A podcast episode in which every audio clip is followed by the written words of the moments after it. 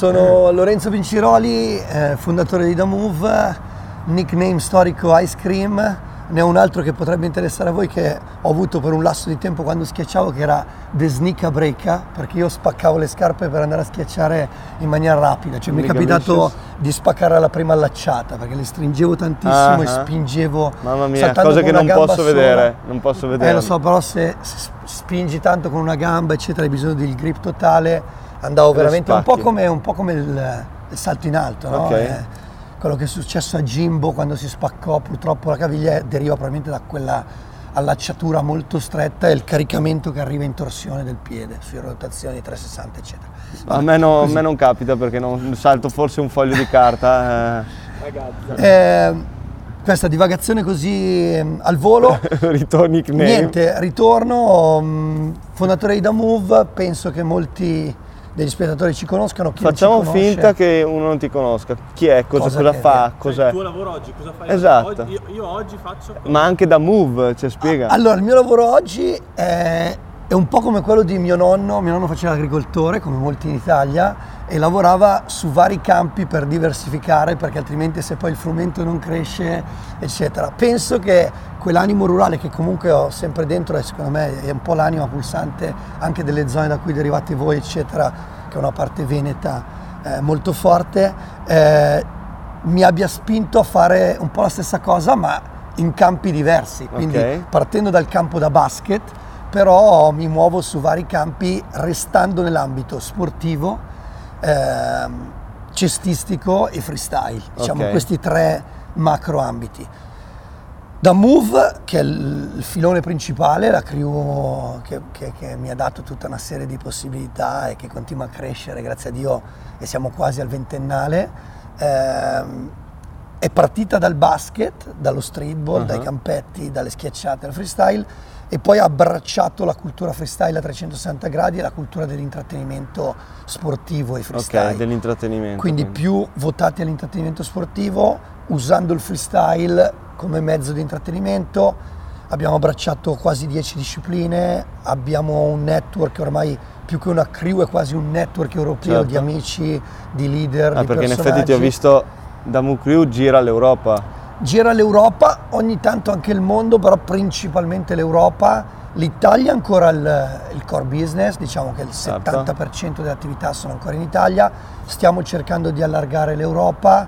eh, si fa fatica in alcuni posti, alcuni ha- abbiamo grosse connessioni in alcuni e per cui è un po' più semplice. Mhm, Tipo mhm, sono spesso in Lettonia, in Repubblica Ceca. in Ho visto, ho visto, ti seguiamo. Abbiamo un po' di Da contatti. Move Crew è nata da te, tra l'altro. È nata da me con, con Fabio De Clean, eh, personaggio storico che è ancora nel back office della, della crew, anche se ha scelto un'altra via nella vita, però è nel gruppo diciamo, di teste che porta avanti il progetto.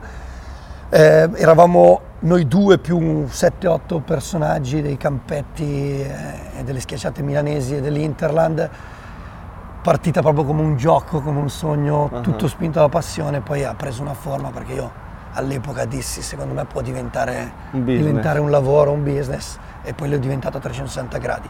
Tornando agli altri campi, sono sempre più richiesto come speaker eh, in Italia e all'estero, questo sta crescendo anche Ok. all'estero, Ah, ok, quindi quando ti vedo all'estero è anche per una questione anche come speaker, veramente- inspiegabile con il mio spaghetti English, come l'ho definito, però piace, diverte anche perché in moltissimi eventi Mario. internazionali, in moltissimi eventi internazionali le persone che ci sono non sono dei British English speaker, Ok. ma sono dei russi, dei tedeschi, dei francesi e tutti loro hanno i nostri stessi problemi Ok. con una cadenza diversa. Sono Certo. veramente pochi quelli che parlano Ho presente, mi viene in mente perfetto. quando siamo andati all'evento mh, eh, Adidas a Parigi, che c'era uno speaker comunque che parlava, era francese, parlava inglese. Era un Frank English, non so esatto, come dire, sì, sì, si, sentiva, si sentiva molto la cadenza, quindi alla fine è più un problema che ci mettiamo in testa Sì, noi. perché dici. lo scopo di quell'inglese internazionale è di comunicare. Sì. Cioè noi certe volte ci dimentichiamo che lo scopo della lingua è comunicare. Certo. Quindi non importa l'errore grammaticale se la comunicazione viene prima Sì. dell'errore grammaticale. Nell'evento soprattutto. Non faccio l'avvocato, non devo scrivere in Ovvio. business English, fortunatamente faccio eventi street e una volta che ci capiamo va bene così. Questa è... E parlando di quello che stavamo dicendo prima, tu sei di Milano, giusto? Allora, Io sono del Lago Maggiore, da zona Ok, Laghi, ok. che però sta sempre di più diventando Milano, nel senso che... Nel senso che Milano si sta Milano mangiando si tutto. sta- ma fortunatamente si sta estendendo, fortunatamente per tutti quelli che vivono nei dintorni perché è un catalizzatore molto importante. Io vivo Milano come l'unica città eh, che non è in Italia ma in Europa. Ok. Quindi da tutti i punti di vista Milano si muove con dei ritmi mondiali, dei ritmi europei, dei ritmi diversi dal resto d'Italia. Non, non sto né mancando di rispetto alle altre città che No, hanno no, beh. dinamiche diverse, alcune sono, sono Sicuramente splendide. qualcuno se la prenderà a Roma soprattutto. No, cioè hanno anche attrattive diverse, capito? Cioè Roma Un'altra cosa. vive comunque sul turismo, Certo. eccetera, e ha una versione organizzativa estemporanea che si nasconde nella sua storia, no? Uh-huh. Ehm, Napoli, Torino, tutte hanno Eh, una grande storia, Milano però Milano è un fulcro del business, Mm, cioè di base è diventata bella, secondo me, negli ultimi anni perché ha voluto fare installazioni, ha ricercato, aveva anche il potere economico per Beh, anche farlo. il posto dove siamo in questo momento in realtà, eh, se possiamo dirlo. Questo è un'eredità di Expo che è entrata nella città. Una delle poche purtroppo perché Expo eh, ha portato tanto alla città, Mhm. questo è indubbio, però di eredità dentro la città per ora ce ne sono poche.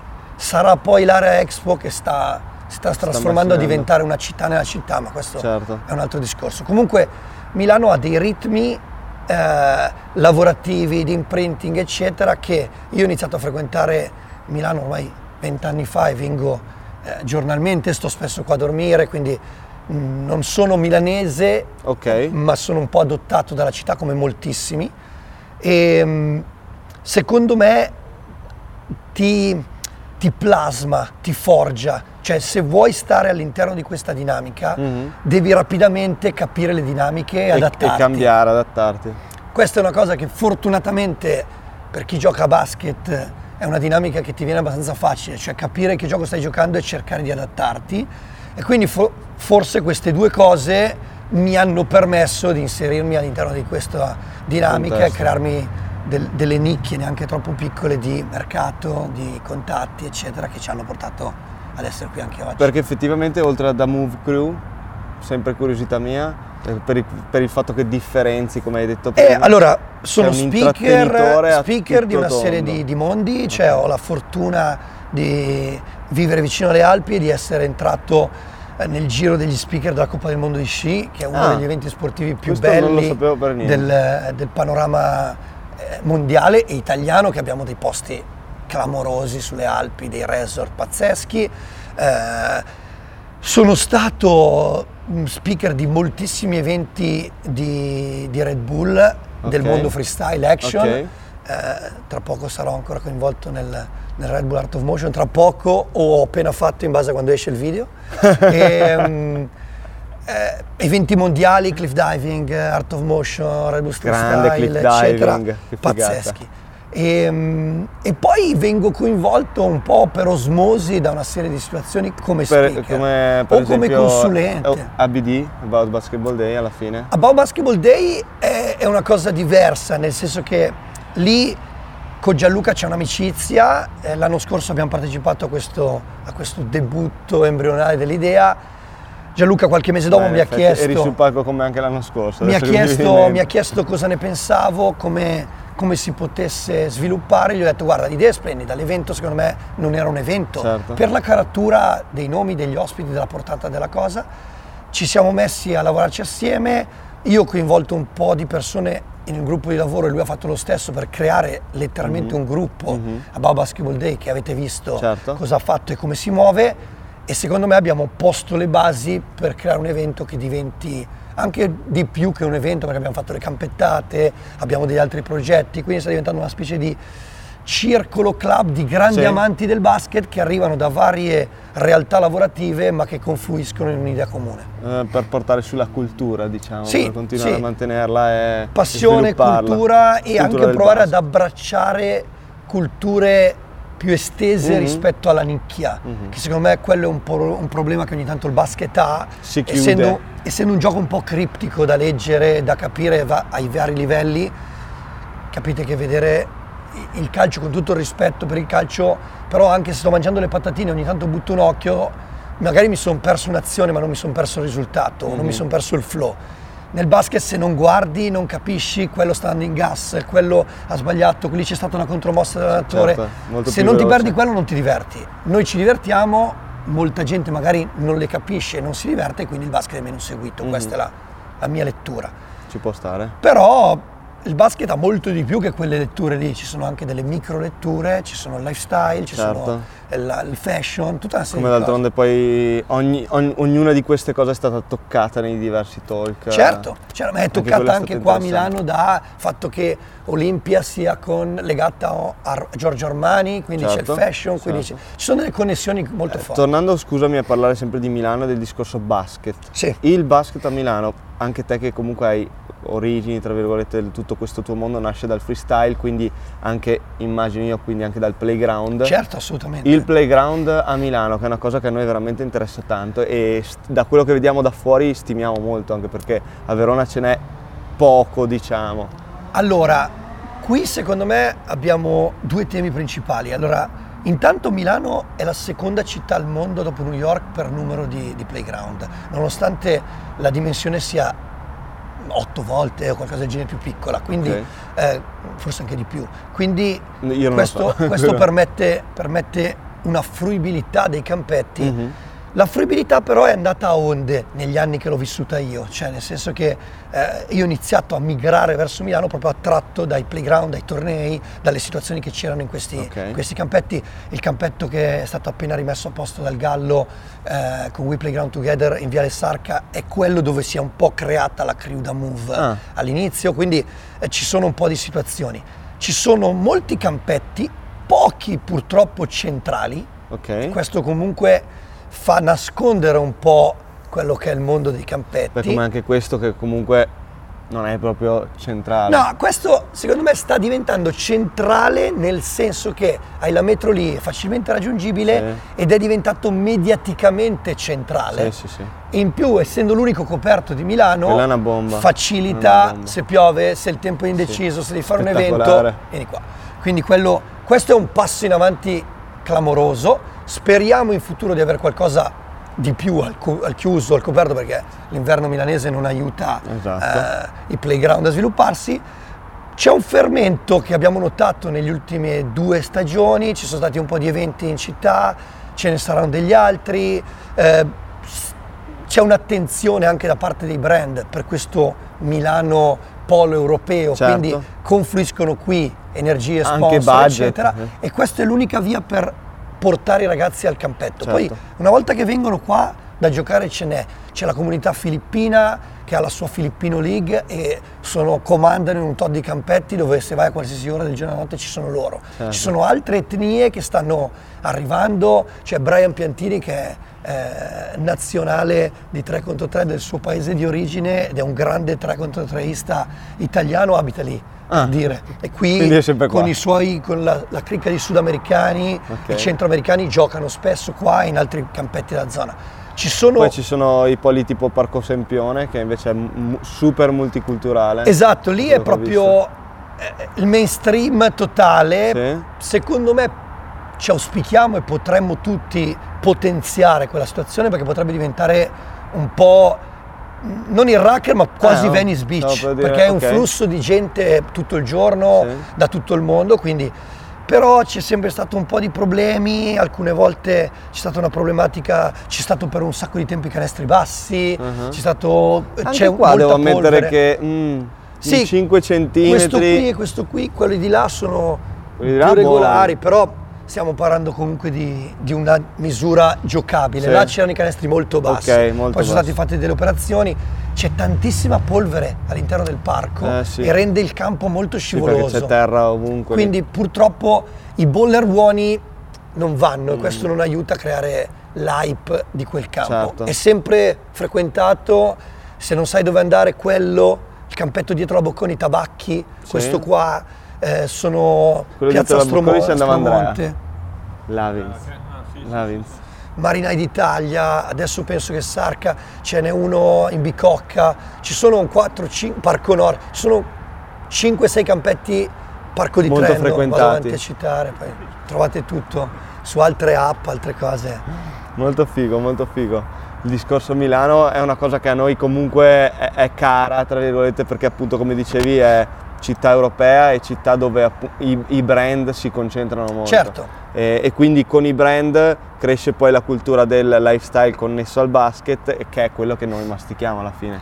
Quello che, e che è viviamo quella che secondo giorno. me i milanesi, che siano milanesi pochissimi, veri o di adozione, Ce ne sono, dicono. Ce ne sono pochi, però ce ne sono, eh, quelli che usano il, il Milano-Milano, che comunque gran parte arriva da immigrazioni precedenti, Eh, ovvio. eh, pugliesi, calabresi, siculi, valanghe di persone che sono venute a Milano, quindi difficile che uno sia 100% milanese da più di due È, generazioni. è come gli, gli americani praticamente. Ma gli americani cosa. lo valorizzano quella cosa, no? Sì, Tutti sì. dicono, però Milano da quando c'è stata l'industrializzazione del paese è, è stata un po' veramente un catalizzatore per cui la gente è convogliata, continua ad arrivare Sì. qui per lavorare, fondamentalmente, Certo. per studiare e lavorare. Questo è l'inizio. Poi Beh, attorno certo. si è creato un mondo, perché poi devi servire questa valanga di gente e quindi si Ovvio. creano lavori. Devi mettere alla luce una tua startup, una cosa, vai a Milano ah, in questo momento. Adesso poi col digital, voi anche avete fatto grandi lavori sul digital, Sì, sì, sì, puoi, puoi allargare, però fare. sicuramente Milano in questo momento è the place to be se vuoi far partire. delle cose un po' più, dif- eh, più facili, scusami. Dall'altro lato eh, i brand accentrano molto su Milano, ma Milano poi ha tanta concorrenza, quindi fare un evento a Milano è difficile perché, cioè banalmente a Vau Basketball Day noi abbiamo lanciato la data sei mesi fa, poi è uscito il calendario, derby, Eh sì. è uscito sì. Giovanotti un mese fa, facciamo la data a Milano, quando? Il giorno della Vau Basketball Day, la Fashion Week, cioè Eh, è esatto. difficile poi a Milano, cioè devi sgomitare, è un po' una Per piccola New York, no? una certo, piccola certo. Shanghai, Certo. grande lotta per emergere. Mhm. Parlando invece del 3 contro 3, cosa ne pensi? Cioè, adesso poi è veramente attualissimo, super spinto, vedo anche tra i vostri palloni, quelli ufficiali. La domanda è, parliamo di, 3 contro, di basket 3 contro 3 o parliamo di streetball? No, Intanto io iniziamo- qua volevo chiederti di 3 contro 3, quindi... beh, FIBA io- Trick Tra l'altro io, io sono molto polemico sul 3 contro 3 perché la prima cosa è il 3 contro 3 ha la palla da 6 eh, con il peso della palla da 7, quindi io parlo di quel 3 contro 3. Ok, cioè FIBA Trick Quello- 3 e quel esatto. mondo lì. Ok. Eh, a parte che mi piacerebbe sapere prima la tua polemica. Allora, la, mia, po- la mia polemica è innanzitutto sulla palla, ma proprio una mera polemica che tutti quelli che mi seguono, ci seguono, sanno che sono polemico. Ok. E quindi la palla da, tre- da, da 6 con il peso da 7 a me personalmente non piace per nulla. Cioè Ok. la vedo come una forzatura. Io sono molto appassionato allo streetball e quindi ho- ho- vedo il trasporto su quello che è il FIBA 3x3 e, eh, e- e vedendo questo gioco con questa palla per me è snaturato, quindi è proprio una polemica sterile, possiamo dire così. Penso, cioè io c'ero in un famoso dunk contest, eh, abbiamo fatto l'Euro e il World Dunk Contest 2009, 2010 2011 a Bucarest, che è una delle culle del 3 contro 3, è la Sport Arena di Bucarest, Ok. eh, dove ci furono alcuni test anche di FIBA e i ragazzi di Sport Arena, che sono miei grandi amici, eh, adesso sono uno degli organizzatori degli eventi FIBA a livello internazionale. In quel dunk contest credo che ci fu il primo pensiero da parte di FIBA di inserire la palla quantomeno 6 perché Ok. nell'evoluzione del dunking degli ultimi vent'anni, soprattutto europea, si sono inseriti dei palloni 6 perché se uno come me è 1,83 m può saltare anche 2,20 m, eh, ma la mano non crescerà. Quindi l'idea di usare un pallone 6 oggettivamente nel- nella nostra cultura del dunking eh, fa sì che se io salto una macchina e ho in mano un 6 cambia secondo me nulla rispetto a farlo con un mano un 7 perché il- l'effetto clamoroso del trick è che sto saltando, Saltando una una macchina, macchina, certo. quindi questo.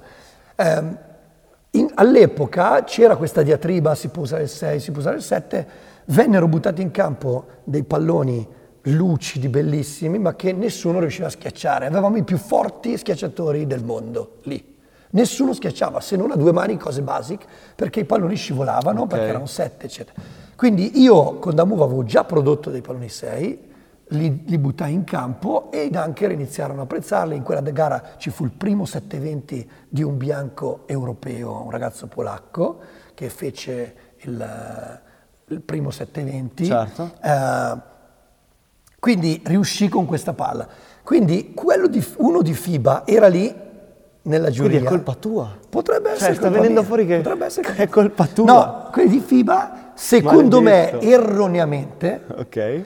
hanno visto una lettura del tipo se noi mettiamo una palla che è più facilmente maneggiabile, e qui torniamo all'iconologia giordanesca di controllo a una mano, ehm, probabilmente permettiamo a questi ragazzi di fare dei numeri, delle schiacciate, delle cose Migliori, più potenti, più migliori. belli.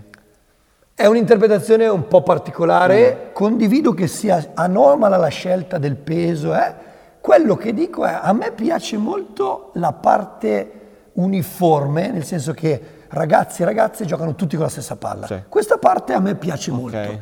L'idea del 6 mm, non mi fa impazzire perché ha creato uno scrimmage strano, sei per forza obbligato a usare quella palla, Mm. quindi il ragazzino al campetto o ha quella, quindi è un po' obbligata. E quella secondo E, me è la poi è molto diversa. cioè, È molto diversa. Quando tu prendi una- in mano una palla da 6 da donne è, è diversa, ma tranqui, dopo 30 secondi sei a posto, ti sei capito. La palla da 6 eh, FISB è, è veramente... Poi non è FISB, è FIBA. Scusami, no, FIBA sennò 3x3. poi- eh, Cioè, FISB la usa perché ha adottato il sistema Giusto, FIBA, giusto, no? Perdonami, è hai ragione. No, però ti dico, secondo me l'altro punto che loro volevano raggiungere Mm-hmm. è di dire tu vuoi giocare a 3 contro 3? Ti devi specializzare, io ti metto un elemento leggermente diverso, Ok. per cui se tu ti specializzi puoi giocare con quella palla lì. Se io e te arriviamo e non abbiamo giocato con quella palla lì, abbiamo dei problemi, giusto? Dusan Bulut eh, piuttosto che Nauris Miesis a prendere due vertici del 3 contro 3, loro si allenano tutto l'anno con quella, fanno canestro molto di più degli altri con quella e si crea un gap. È una scelta che secondo me vuole andare a forzare l'idea di dire tu vuoi essere un giocatore di 3 contro 3, poi possiamo dibattere su questo è giusto, è sbagliato, Quindi è, anche un'idea per dare valore a una L'ho letta così, l'ho letta così, dico Beh, sta, creare una, una cosa diversa che dice ok, quella è la palla da 3 contro 3. Mm-hmm. Poi vabbè, c'è il gusto personale, i colori, Ovvio, le cose, ovvio, la ovvio, forzatura, il sì. fatto che c'è un brand per forza, non altri. Esatto, anche quello. Ci sono tutte delle dinamiche. che- Però vabbè. Però- E, e invece un'altra polemica, e qua proprio mia. Quindi non mia. parleremo di 3 contro 3, parliamo di polemiche Sì, di sì, 3 contro sì. 3. No, no, adesso la polemica No, poi dopo su- io ti do anche il momento. La polemica su tutto quello che è da move, quindi proprio ti, ti colpisco su quello che è Vai. tuo, personale. Eh, tanti. Devo mettermi una pelliccia, No, no, no, vabbè, ma poi, whisky, ma poi, si, ma poi si scherza, no, no, tranquillo, no, no, non facciamo flame a caso. Eh, il basket freestyle. Tanti dicono, ok, sì, il basket freestyle, ma non è basket. Cioè, quelle persone che fanno i trick con la palla che passa sotto, in realtà le metti al campetto a giocare e non sono in grado di, fa- di giocare, di fare un canestro. Cosa ne pensi a riguardo? Allora, qui eh, tocchi un punto che mi riporta all'origine del gruppo, nel senso che in realtà quando noi abbiamo iniziato a fare freestyle non sapevamo neanche che fosse freestyle, nel senso che noi eravamo giocatori di basket appassionati, sfegatati, che volevano giocare a pallacanestro, avere in mano la palla, letteralmente il più, più- più elevato numero di ore possibile. Ok. Quindi fi- finiva la stagione del 5 contro 5, ci fiondavamo al campetto, giorno, notte, facciamo tutto quello. Tornei, tornei, gare delle schiacciate con questa palla, tornei 3 contro 3 dove si giocava e trick di freestyle a lato perché se avete Per giocato un torneo 3 vostri contro viaggi. 3 sapete che si aspetta un sacco di ore, cioè due coglioni, cioè, sì. anche i tornei più belli, più organizzati hanno questo, Eh, questo vabbè, gap è- perché non è è che puoi avere mille campi. certo. Quindi, mentre aspetti, noi stavamo lì e giocavamo con questa palla. Si creavano dei capannelli stile breakdance e io ti facevo vedere questo move, tu mi facevi vedere il tuo, ah l'hai fatto... Era anche... eh, che anni era per te, scusami? Cioè io questa Fine cosa me lo 90, ricordo nei inizi 2000, 2000. ok, quindi end one. And One Mixtape. appena prima dell'End One, Nike Freestyle Commercial, barra Io- End One, io ricordo benissimo End One, ecco. Ok, a quel punto cosa succede? L'Europa, hai preso un esempio perfetto, l'Europa guarda ad End One, quindi noi altre crew che poi abbiamo iniziato con dei debutti di internet a capire che c'erano altri pazzi come noi, Ok. ehm, iniziamo a vedere End One come un riferimento, no? Però loro fanno i numeri, i trick in partita. Esatto. E cosa fai? Vai al campetto e copi o traduci questa Certo. roba come è successo in tutte le culture urbane che arrivano principalmente dalle grandi metropoli degli Stati Uniti. E cosa succede? Tu mi stai difendendo, io ti faccio il tunnel, sbadabam, giù per terra. Vado al torneo, crossover, eh, giro, boom, vado via, arriva l'altro, boom, giù a misurare l'asfalto. Sì. Perché la cultura playground e urbana europea, non italiana, europea, Certo. è tough. Più tough quasi degli Stati Uniti. Sì, sì. Perché non capiscono che quello è un gioco. Beh, ma, Ma- io sono d'accordo, eh. io al campetto... Benissimo, Quando, benissimo. da che mondo è mondo, quando mi si fa un tunnel o mi si è fatto un tunnel, ho reagito male. Certo, ma, ma ci sta perché è un discorso culturale. A quel punto cosa succede? Noi da Move diciamo, beh, questa cosa ha un- dei punti di attrito e neanche volevamo mancare di rispetto alla gente. Quindi abbiamo scorporato e abbiamo visto che nei tornei l'idea di farla lì, le cose, creava anche de- dell'astio, delle cose. Quindi abbiamo detto, vabbè, noi ci mettiamo a fare le schiacciate e il freestyle a parte. Quando giochiamo a basket andiamo tough e vediamo fino a dove possiamo andare. E ti dico che il nucleo originario ha vinto parecchi tornei, anche nazionali, eccetera, quindi eravamo abbastanza buoni. Ok. Non eravamo i più forti d'Italia, Capaci. 3 però eravamo nell'elite dei 4-8 team d'Italia di 3 contro 3 con i nostri due team che portavamo in giro. Ehm, finali nazionali di vari, vari circuiti che c'erano all'epoca. E fidati che se si parla di giocare tough io posso, posso aprire degli aneddoti fino anche esagerati, perché poi da Beh, ragazzi... questi si me li racconti quando abbiamo spento. però abbiamo scorporato e qui parte il dissing da parte delle altre crew europee. Ah, voi non siete più streetballer. Ah, voi siete dei clown. Ah, voi fate solo i numeri. che è proprio lì, Ah, appunto. voi siete... E noi diciamo, ma tu puoi vederla come vuoi, nel senso che culturalmente questa cosa che succede negli Stati Uniti non c'è, perché gli altri sono andati in giro ma facevano quelle cose ridicole che ancora vedo nel web, lo dico io qui sono polemico, gente che fa i numeri così con davanti nessuno. Cioè in Europa se tu vai a un campetto spesso trovi il davanti nessuno, Sì. però io ti sfido a farlo con davanti qualcuno, cioè l'americano, Hot Sauce, quelli di End One, Sì. avevano davanti re- resti di college basket, di high school, quindi non è che avevano davanti il primo pirla che passava, Certo. perché la loro cultura è che il 70% della popolazione ha giocato a basket. Qua da noi questo puoi farlo magari sul calcio, ma sul basket vado al campetto e trovo uno così che fa il tiri e oh, mi diverto a fargli il dietro schiena, fargli l'umiliazione. Mi sembra un po' sterile, no? senso. Se io lo facessi a mh, Claudio Negri, per dire un amico, uno forte a giocare, allora bravo. Cioè se riesce a fare il tunnel a Claudio Negri, parliamone. Ma farlo a uno che non vale niente... Quindi c'è stata questa diatriba. Tutte le crew europee hanno fatto questo, copiando gli americani. A noi questa cosa di copiare gli americani in una cultura diversa non ci funzionava, abbiamo splittato le cose e ti dico la grande verità che le pochissime crew che poi sono sopravvissute un po' sono quelle che poi hanno preso la nostra via e si sono hanno fatto uno step Convertite. back. Moltissime hanno smesso Ok. perché questa cosa qui culturalmente non funziona. Quindi noi abbiamo detto, noi eravamo immersi nella cultura hip hop, eh, locali di Milano che iniziavano a avere le serate, la breakdance, Eh, frequentavamo, roba. frequentavamo questo tipo di mood e lì la breakdance è io ti faccio vedere il mio, tu mi fai vedere il tuo Sì. o magari tutti e due assieme facciamo vedere a lui.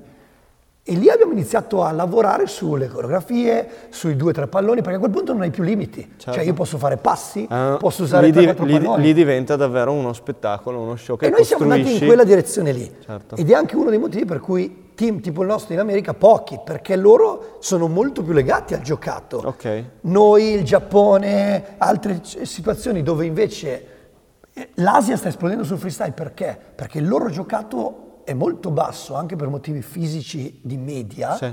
e quindi loro che nel non prendano freestyle delle eccellono, stelle NBA. capito? Loro nel freestyle eccellono Certo. perché è dove riescono a, a esprimere il loro amore per quella palla lì. Sì, io lo vedo come comunque una forma di devozione nei confronti della palla e della libertà che poi ci ricollega ai playground. Ci sta. È un'interpretazione, però capisco che qualcuno dica sì, ma poi sapete giocare. Adesso nelle nuove generazioni ci sono schiacciatori e freestyler che non hanno mai giocato a basket, però cosa ci vogliamo fare? Ci sono anche alcuni che invece sono ancora in grado di tradurre quel, quel tipo di controllo su una campettata. Ok, giocare. ok, quindi- Ci ha preso un filone diverso, capito? Capisco, capisco. Deve essere visto come una cosa diversa, che intrattiene quelli che fanno Com'è la classica diatriba degli sports rispetto allo sport? Sì, Dove te invece sei più polemico di me. Sono polemico, però ripeto, mh, sono anche osservatore, Ok. nel senso che sempre per quel discorso eh, che passano gli anni e ho la fortuna di aver visitato posti, persone, incontrato, mi piace sempre a non dare semplicemente dei giudizi, ma Certo. valutare la cultura, la cosa. no? Questa cosa cogliere- della cultura europea e americana sullo streetball, che è diversa, ha un, ha un motivo. Gli sport, secondo me, hanno una valenza eh, che va, deve, deve trovare, è una cosa nuova, deve trovare un suo bilanciamento. Può degenerare, può invece portare a delle cose positive. Il fatto che i ragazzini possano accedere a il retroscena dell'outfit, del tatuaggio, del conoscere di più i Che- giocatori, per, per prendere l'esempio di, di NBA 2K, per Sì. dirne uno, cioè Quello che- a cui teniamo è Esatto. NBA 2K alla Quindi nel caso specifico lì fa anche cultura cestistica, Mhm. su questo io sono, sono pro. Quello che dico è se tu come, come vai su NBA 2K Mhm. così indossi una Jordan, ma senza sapere o senza collegarti a quello che è l'origine di quella cosa lì, a me personalmente, ma io sono di fine. un'altra La parte epoca, culturale eh, dici, è, è importante. è importante, però deve essere cultura da ambedue i lati, cioè nel senso anche cultura sportiva. Se un ragazzino, io lo dico apertamente, può essere anche una cosa che crea... Se un ragazzino sta otto ore davanti a un computer, io che ho fatto scienze motorie, ho vissuto una vita nel mondo dello sport, sono sicuro che questa cosa non porti a niente di buono. Come chi di noi, io compreso adesso magari certi giorni, 6-8 ore su un computer o su un iPad o sul telefonino per lavorare, non è una cosa salutare, cioè Assolutamente. è- è, è sacrosanto. Poi io ho conosciuto ragazzi, makers per dire ragazzi che conosco, che loro si allenano fisicamente perché mens sana corpore sano. Aspetta, Makers eh, squadra di sports sponsorizzata Armani. Armani Exchange abbiamo fatto dei lavori assieme, siamo stati a PT Uomo assieme. Non, Loro- è, non è tanto conosciuto Sì, questa sì, sì, realtà. loro si preparano fisicamente, sono seguiti da preparatori atletici e mentali, hanno degli orari in cui possono stare sul gioco per Certo. un discorso di concentrazione, hanno degli orari in cui vanno fuori a correre, sono seguiti a livello di dietetico, perché la performance mentale, perché quella è una performance mentale che comanda sul Sì, fisico, sì. ma è più mentale, Ok, sicuramente. è portata ad alti livelli se c'è anche tutto il resto pronto, no? Certo. Quindi loro, per dire, secondo me stanno andando in una grande direzione. Abbiamo avuto un confronto molto positivo quando ci siamo incontrati perché eh, hanno anche giochicchiato con noi, hanno fatto degli alley-oop, delle cose, alcuni arrivano da uno sport e poi sono passati agli sport. Certo. Però deve esserci una cultura sportiva. Ciò non toglie che Daniel Hackett, che voi avete avuto come ospite, il mio grande amico, ti dirà sicuramente che gioca o ha giocato nei primi anni che girava la sera con gli altri giocatori due ore a 2K. Ma se fai gli allenamenti che fa Daniel, la sera sei Vai, spaccato eh, e fa- lo fai. forse l'unica cosa che riesci a fare è, fare un'oretta a giocare mm, mangiando una pizza. Quindi va benissimo, non è, è l'eccesso secondo me. Inciampi in una cena. Oh, direi che veramente ti ho chiesto tutto. Quindi grazie mille. Anche grazie troppo, del tuo dovrai- tempo. Francesco dovrà tagliare Non è se- mai troppo, vediamo, ma al massimo se non c'è tutto, ci sarà tutto, cioè se non c'è tutto nel video, ci sarà tutto nel podcast. Ok. Perché poi usciremo anche con la puntata, de- con l'intervista davvero eh, completa. Grazie ancora per averci portato in questa fantastica Crew House. Vi Vedremo... invito già nella nuova, Eh, appena esatto, ci sarà, sarete esatto. tra i primi a saperlo. Grazie Dai. di essere venuti a Milano, che dopo aver girato tutta Europa avete considerato Milano come punto per tutti Vero. noi, perché so che in questa puntata ci sono grandi amici e ospiti del basket. Eh, speriamo che anche altre città riescano a esplodere eccessivamente. E speriamo di riuscire ad andarci anche in altre città noi. Perché no? Grazie mille. Grazie a te.